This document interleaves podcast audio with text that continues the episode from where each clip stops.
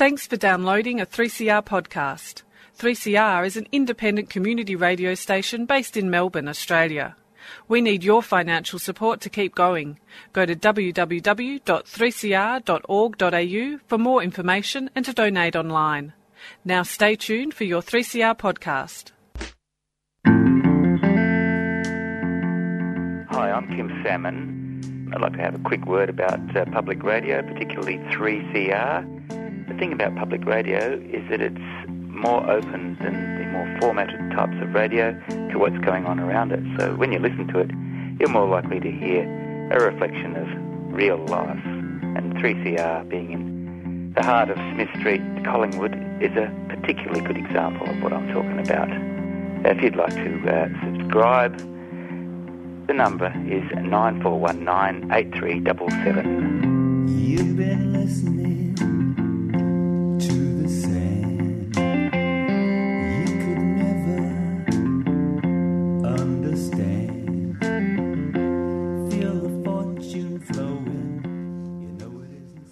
The rider is ready. Every fibre of his body is tensed. The interests here are enormous. He knows the opposition is strong and varied, but he is not afraid in his mind. All is absolute silence, tension, certainty. Then the traffic light turns green. Two, three strokes, and the rider is spurting full out. Here he goes, first to shoot across the tram line, earning him the usual 100,000 guilder premium. Of all his rivals, a Volkswagen poses the greatest threat. But the rider squeezes out every last drop and succeeds in throwing himself over the front of the crosswork first, then over the back of the crosswork. As first past a traffic post and as first past a garbage can, four more fat prizes of 100,000 guilders each. Then the Volkswagen passes him.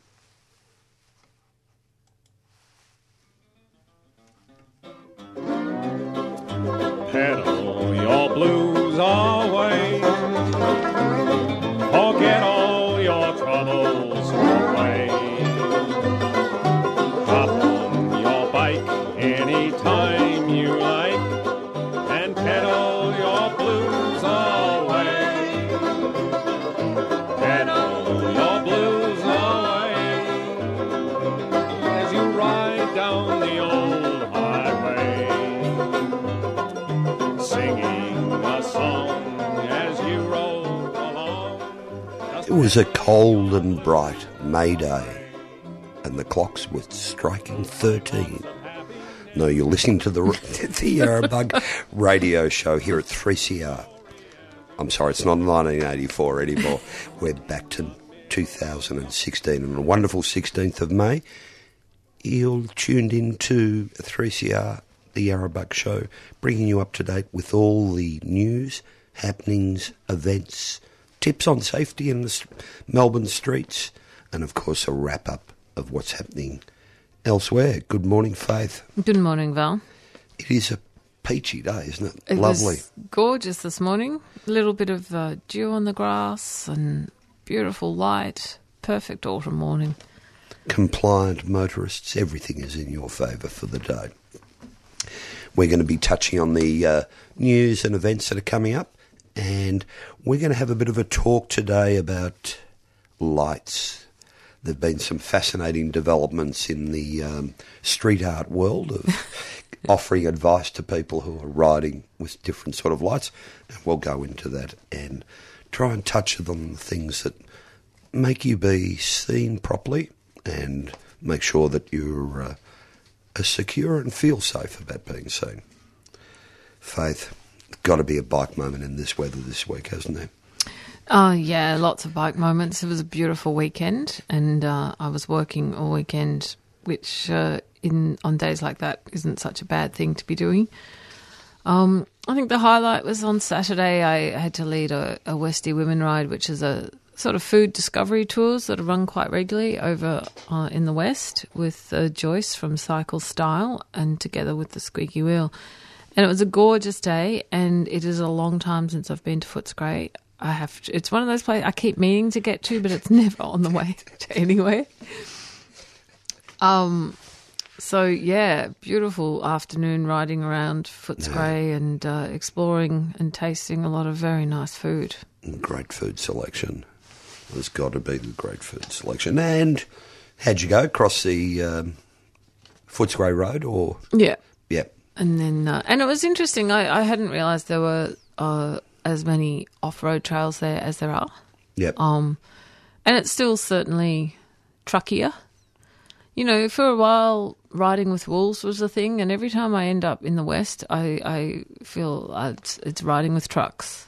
That's uh, so even in the CBD, the sort of shopping strip, yeah. you're quite likely to find a large- Kenworth looming up next to you, which um, I guess my, my riding style generally avoids those routes. Yeah. But um, it was it was it was okay. Yeah. Yeah, and it's a great day ride across it. Yeah. If you throw a bit of the marathon, in bit of the Maribyrnong in, what's the uh, lovely statue alongside the Maribyrnong? I can't remember. One of the. Um, oh, I'm going to get slammed here. There's a wonderful, enormous, I presume of a Buddhist nature statue alongside the banks of the Maribyrnong there, as you round the back of the race course, a little bit back further Oh, there. So that other Yeah. side of not strictly Footscray. Yeah, so we didn't go that far, but it was um what uh up from the river the the railway station is pretty impressive. I mean not that I normally go around noticing railway stations, but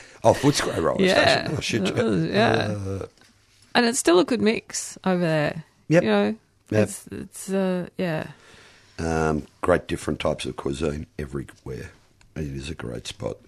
Um, I had uh, one of those moments. Um, I'll go back. This is a long story, so I'll sort of try and shorten it. I've um, I don't usually talk about work, but I will on this one occasion. um, um, the way we're physically, you know, are we subtle, are we young, are we flexible, and that has an effect on how you sit on a bike. And of course, as we age a little bit and or we fall prey to injuries, um, the way our posture changes. Um, had a customer who was on a bike and he was complaining that, uh, look, he could hardly ride it for 10 or 15 minutes because it hurt his hands so much. Anyway, so look at the bike and look at this kooky handlebar set up at the front and start to question how it ended up there, that way.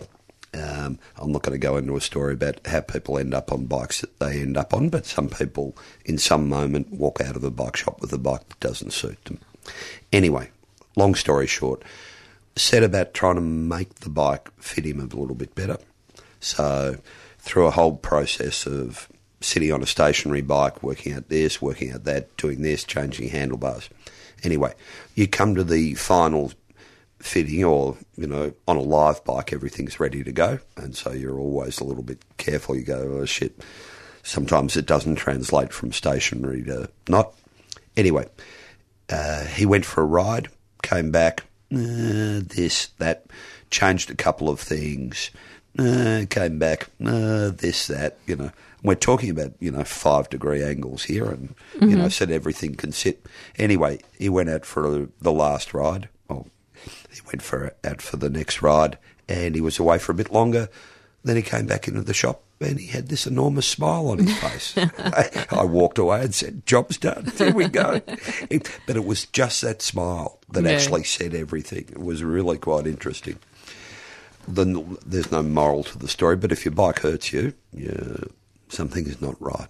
Yeah, You know. and it's it's amazing you you notice riding around how many people are um, sitting on bikes that aren't well set up for them, and like running the Pushy Women series of confidence training recently. Yep. The first thing we do is get everyone to ride around in a circle, and Ah, you know, yeah, some yeah. sessions, literally ninety percent of them, you're just uh, handing out Allen keys and, and Yeah. getting everyone to put their seats up and. And it's it is that confidence thing. People often like to be able to put their feet on the ground, but it then makes everything else so much harder. So it's finding the right moment to start edging it upwards. it, it, it's really quite. A lot of people are very protective about where they're sitting on a bike. Anyway, it is. Um, it's very. Uh, it's one of those little bike moments. I'm going to sneak in another little bike mm-hmm. moment. A friend bought round a lock that he couldn't open or close, a combination lock yesterday. Anyway, he gave it to me. I looked at it, went bang, bang, bang, gave him back. How'd you do that? I said, oh, well, that's the way it goes. So what was it?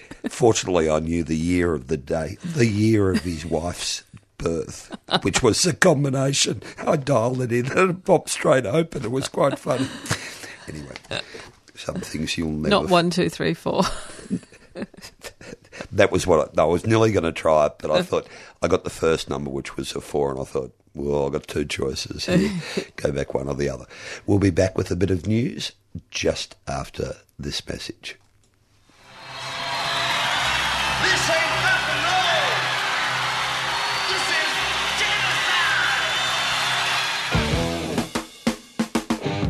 3CR has all kinds of music programs for you to hear. From blues to hip hop, reggae, classical, punk, jazz, soul, indigenous, experimental, indie, metal, and other music styles. Check out 3cr.org.au on the World Wide Web for more info.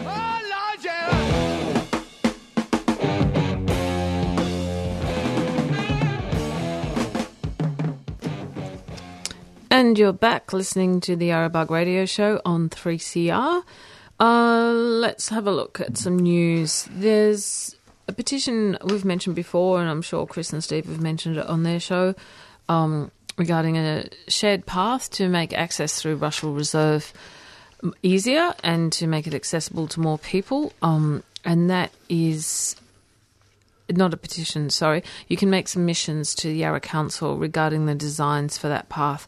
They're up online at yarraconversation.com.au and you have until Friday, the 20th of May. It's really worth taking a look at. Uh, There's a lot of thought gone into the design, and you can see how it really um, makes an area that at the moment can only be used by a very small number of people um, a lot more accessible. It's going to take the pressure off the underpass at Russell Station. Pedestrians there won't have to deal with cyclists, uh, and it's also going to make a much safer route.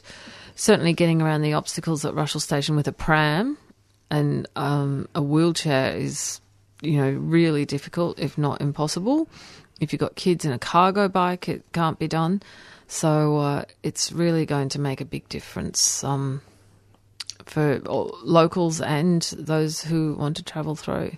and it's one of those links that's in between two roads that you really hold your breath a bit when you ride on. So it actually really means something. Yeah, Yeah, yeah. uh, So we'll put the link up um, in the podcast, but if you want to have a look in the meantime, it's yarraconversation.com.au and you're looking for the uh, Russell Reserve shared path. There we go. Now, in uh, of course, the cycling season is warming up in Europe, and we're week end of week one of the Giro, and um, and I think the time trial was last night. I think um, Bram. Oh, I'm not good on Italian names, but anyway, let's give it a go. Brambilla, uh, Gianluca Brambilla is in front. He's only about a second in front. Um, what the real the real sort of uh, power is at the back a little bit. Nibali's sitting in fifth place. Valverde sitting in sixth. So that's rocking along. Good chance to see the uh, Italian countryside. It's been good viewing actually. Yeah, Yeah. I, I got a little derailed with Eurovision Yep. and getting up at five to watch Eurovision and staying up really late to watch the Giro. And I thought, well, I can always come back to the Giro. It'll always be there. Tell me, is Australia East European or West European? oh, we're English, uh, aren't we? I think if we see the voting, we're, we're pretty firmly West European. Yeah, I'm pretty convinced they'll never let us win, but so that we should not. Any, anyway, cyclocross. Cyclocross kicks off. The Victorian Series kicks off the weekend coming with uh, the first of the Fields of Joy season at uh, Essendon Fields on the 22nd of May. So that's round one of the Victorian Cyclocross Series. Um, entries are open until midnight Wednesday, so you can still make a late uh, gambit to get in. And I'm pretty sure they'd also still be happy to take volunteers for the day. Um, I know they ran the Fields of Joy Women's Development Session on the weekends and had uh, 24 or more women attending. There were f- over 40 attending the recent Dirty Deeds Women's Development Session, so looking forward to a good women's field. Gets bigger and stronger every year, cyclocross. And can I say it's every year women's participation keeps keep going up and up and up. Yeah, be good. it's it's a great inclusive, uh, Yeah. and it's it's going to be good this season. And there are with a lot of winners. Yeah. Oh, it's always good. yeah. Now, you're riding home. It's only about half past six, but the streets are dark. You're going slightly uphill. You can see a wave of cyclists coming towards you. All with these high powered lights, some on helmets, some on bikes. You can hardly see where you're going. Where did this start from? Faith, I think you've got a bit of graffiti to report on from Yarra, uh, from Royal Park. Well, there there has been uh, some messages on the Capital City Trail between Royal Park and uh, Docklands recently, which have uh, been changed um, more recently, but very firmly suggesting that you shouldn't be strobing your lights. Um, and uh, it just made me start thinking about this, especially living in the Netherlands for a while, where I know strobing lights or blinking lights are banned. So uh, it's sort of always interested me why we love them so much, and and what is the better thing to be using. Um, so uh, looking into it, I, I think uh, the the starting off okay with the Netherlands, why they've banned them. They did some research. Um, so on a front light, there is some small advantage in the light being blinking, in that it does make you more notice likely to be noticed. A rear light, they found there was no advantage at all. Um, and this research was done in 2008. The but then what they looked at is the more cyclists you have, the less advantage there is in the front light blinking. So if you're riding by yourself, there is some advantage. But as soon as if you're coming up Canning Street at 6 p.m., there's no advantage. Yeah. So I thought that was interesting. And as to why they've banned it, it was because it's basically distracting. It is, and that's why cyclists like it. It attracts drivers' attention, but it does distract them from other things they need to be noticing in the traffic. And I guess my personal fear has been that you're actually, especially with this really bright ones, a driver will see you, but they they're not going to see the cyclist behind you or next to you if uh, and you know your experience with um also it affects other riders Yeah, yeah. And the there are uh, Germany and all that have flashing lights. Well, Germany do it a little bit differently. They make the regulation the light should fit within these regulations. Flashing lights aren't in the regulations. Every light has to be solid and steady. no Because we're two eyes, we can triangulate distance. As soon as you get something blinking, you lose that fine ability to judge distance because the light's coming on and off. You can't triangulate properly. I think that's part of the German thing, as well as it's distracting because you're actually trying to work out what's going on. Uh, and the uh, there's so many sides to this. The other thing is happening is let's stick to rear lights for a minute, and it works the same as the front. There is a thing called target fixation, and you will notice that if you're riding home and there's a manhole cover up 20 metres up in front of you and you want to avoid it, so you keep an eye on that manhole cover to Yeah. make sure it doesn't move, chances are you'll be drawn to the manhole cover because that's where you're looking. The idea with target fixation, and this works with lights and a couple other things, is that the already distracted driver falls prey to this fixation. He starts looking at the light, and in a gradual process, the car veers towards the light because that's where he's going. That's one thing about bright lights and distracting and grabbing the driver's attention hmm. is actually can in some cases be not good. Yeah. The other thing with flashing lights is you can't judge speed either, No. which is the other thing. I'm coming towards a roundabout, flashing bikers coming from the left. I'm not too sure where he is. Yeah. Yeah. What do No. we? Um, so the the message is everybody's got a little different take on this. Yeah. you know. Well, I, I think, and especially where this graffiti was on the that section in Royal Park, it, one section up the top, it's quite narrow. And if you were coming the other way at peak hour and you're faced with this, with 20 people coming towards you with those Yeah. strobing lights, you wouldn't be able to see a thing. no.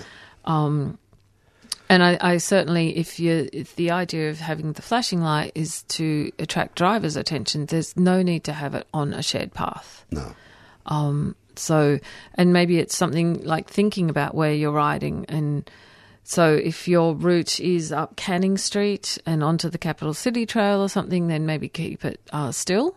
No. And that last little section through the back streets where you're by yourself up in Preston or Reservoir or wherever, maybe then you feel more comfortable with your front light flashing No. but it, it does need to be the idea that everyone having a flashing light makes it safer is I you know it's it's just creating more distraction and uh, more um, obstacles for the riders and around you too. You're everybody then's in a state of looking at every flashing light, trying Yeah. to keep touch with everybody. The other thing that's happened as well, I mean, uh, ten years ago you couldn't buy a three hundred lux Mm. light light. What's happened in the last ten years? The lights have gone from about forty or fifty lux lumens, a different measurement, to I can go in and for hundred dollars buy a three hundred dollar one. I mean three hundred lumen one that blows out this enormous amount of light. And actually, if you look at those lights, and this is part of the downhill on the path, they're just an LED sitting in a parabolic reflector. So the light just goes out in a big, mm. wide range. Yeah. That's it goes everywhere. And if you point the hotspot of it to the path 30 or 40 metres in front of you, that's what you see. But the rest of the light just disappears Yeah. into somebody's eye, whether it be a driver or um, another Another bike rider. cyclist, yeah. And so that's part of it. Unlike headlights that are played back through a mirror and then sit on the ground, so all the lights go on the ground where it doesn't go anywhere else. It just goes everywhere. And all those high powered lights are all like that. There are very few of them. I I can't think of one on the market that is played through a reflector. Yeah. The biggest thing is you need to work out how much light do I need. And if I was riding that Yarra, the, um, the Royal Park thing, I want to see where the path goes. Well, because there's no lights up there. Yeah. So that's what you, you need your light for Yeah. to actually see. Whereas if you're somewhere else, and, and again, if you're like doing um, maybe some of the mountain bike trails on the Yarra at night, you, then you're going to need good lights. Yeah. But honestly, I have seen some people coming and they've got a, a still light and a flashing light on their helmet, and again two on the handlebars, and it, it's all you can do not to end up in the creek or through a fence. The idea to buy a good looking bike and then accessorise the crap out of it is never going to die. Uh, and then, look, um, I'm sure most people who ride home are aware of this. They notice how distracting it is to them. You've got to actually think about how distracting it is to drivers as well, because it's not like you're going to run into them. There are other couple of things on this I should say just before this. If you're looking to buy those lights, one I've found one of the most dangerous things is if I'm riding down the street and a car's going to enter from the left.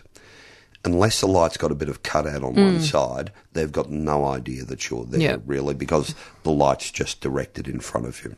Which doesn't mean you should attach them to the sides as well. No. Like No. four blinking lights. Yeah. and one pointing left and one Or, pointing or no right. rotating disco ball. There are excesses here.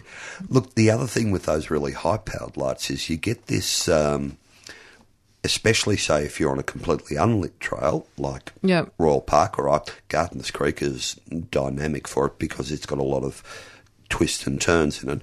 Once you've got that high powered light, everything close to that light source is lit up brilliantly. But, But- what happens is the peripheral vision Yeah.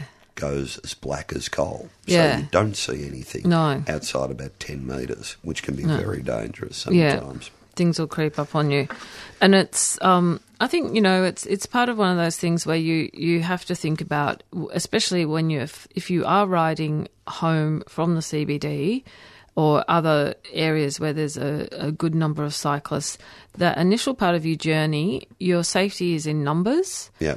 and you don't need that what might appear or you perceive as that extra safety. Yeah. There's, you know, if you have 10 or 15 riders all together with still lights, then you are quite a visible entity together. Um, and I think it's a, a false perception that by having a blinking light, you're going to be safer. But think of what it's done to your pride. I've got a 300 watt light. I'm the biggest in town. Get out of my way. Let's digress into a couple of things that'll get you on the bike. Things you can do. Yes. Ever thought of travelling from Bendigo to Heathcote? Make two days of it. Beautiful rail trail up there. And uh, 21st of May, so this is Saturday, um, train trip to, if you get on the uh, 7am train from uh, Southern Cross, you'll get to Bendigo in time for the ride. I think there's a 50k option, which is a ride to Heathcote and then get back from there, uh, or two day jobby. Or Stay- two day, or do it in one. Or do it in one, If slam it. Uh, Yeah. Be great to see that rail trail. Haven't I think there's a new extension on it that's brought it up to the 50k. so, Exactly, yeah. and there's the, that those extension up to Yarrick and all those things are just going steadily ahead all the time. Yeah, it's good. Um, and coming up, as we mentioned on Sunday, is the Fields of Joy cyclocross. So whether you're competing, volunteering, because that would be really good to do and great fun. Um, next thing, best thing to being in it, or even just going along to cheer everyone else. Um, it would be a brilliant day out. Also coming up on the weekend after that is the Pushy Women Excursion run by the Squeaky Wheel. This is going an all ladies' day out on the bike, all on bike paths. So great for those who um, know how to ride and aren't always feeling confident enough to do so on the road. Starting off from Green Park Dining, where everyone will be getting free coffee. Velo Cycles will be doing bike tune ups, and then there'll be a ride to Abbotsford Convent in time to do some shopping at the Slow Food Farmers Market, have a picnic. And Job's. What day's that on? that's on Saturday, the 28th of May. Do I need to register? You do at thesqueakywheel.com.au. It's free, but you do have to register because it will book out. There we go. And we're getting close to the equinox. No, darkest day, which means the Melburn Roobaix ah, is on yeah. again. You've only got a couple of weeks to design your costume. Get to it. Be part of Melbourne's big ride for the day. Come up with a theme, Come up with a theme. something no one's done before. Yep. Have I ever told you the story running into somebody at uh, the local fish market? And he must have recognised my bike. He said, I know you, you ride in the Roobaix every year. I said, I do. He said, me and my partner, we've come up with a great theme. We're going to got a great costume. We're turning our bike into a train with smoke and everything. I said, oh, well done. Two weeks later, who was the winner of the costume? Man in a train. It was wonderful. And that's all we have time for today. Thanks for listening to the Yarrabug Radio Show on 3CR. 3CR is a community radio station and relies on the support of its listeners to stay on the air. So if you'd like to subscribe or make a donation, you can do that at 3cr.org.au. Coming up next is Dirt Radio. You've been listening to a 3CR podcast produced in the studios of independent community radio station 3CR in Melbourne, Australia. For more information, go to allthews.3cr.org.au.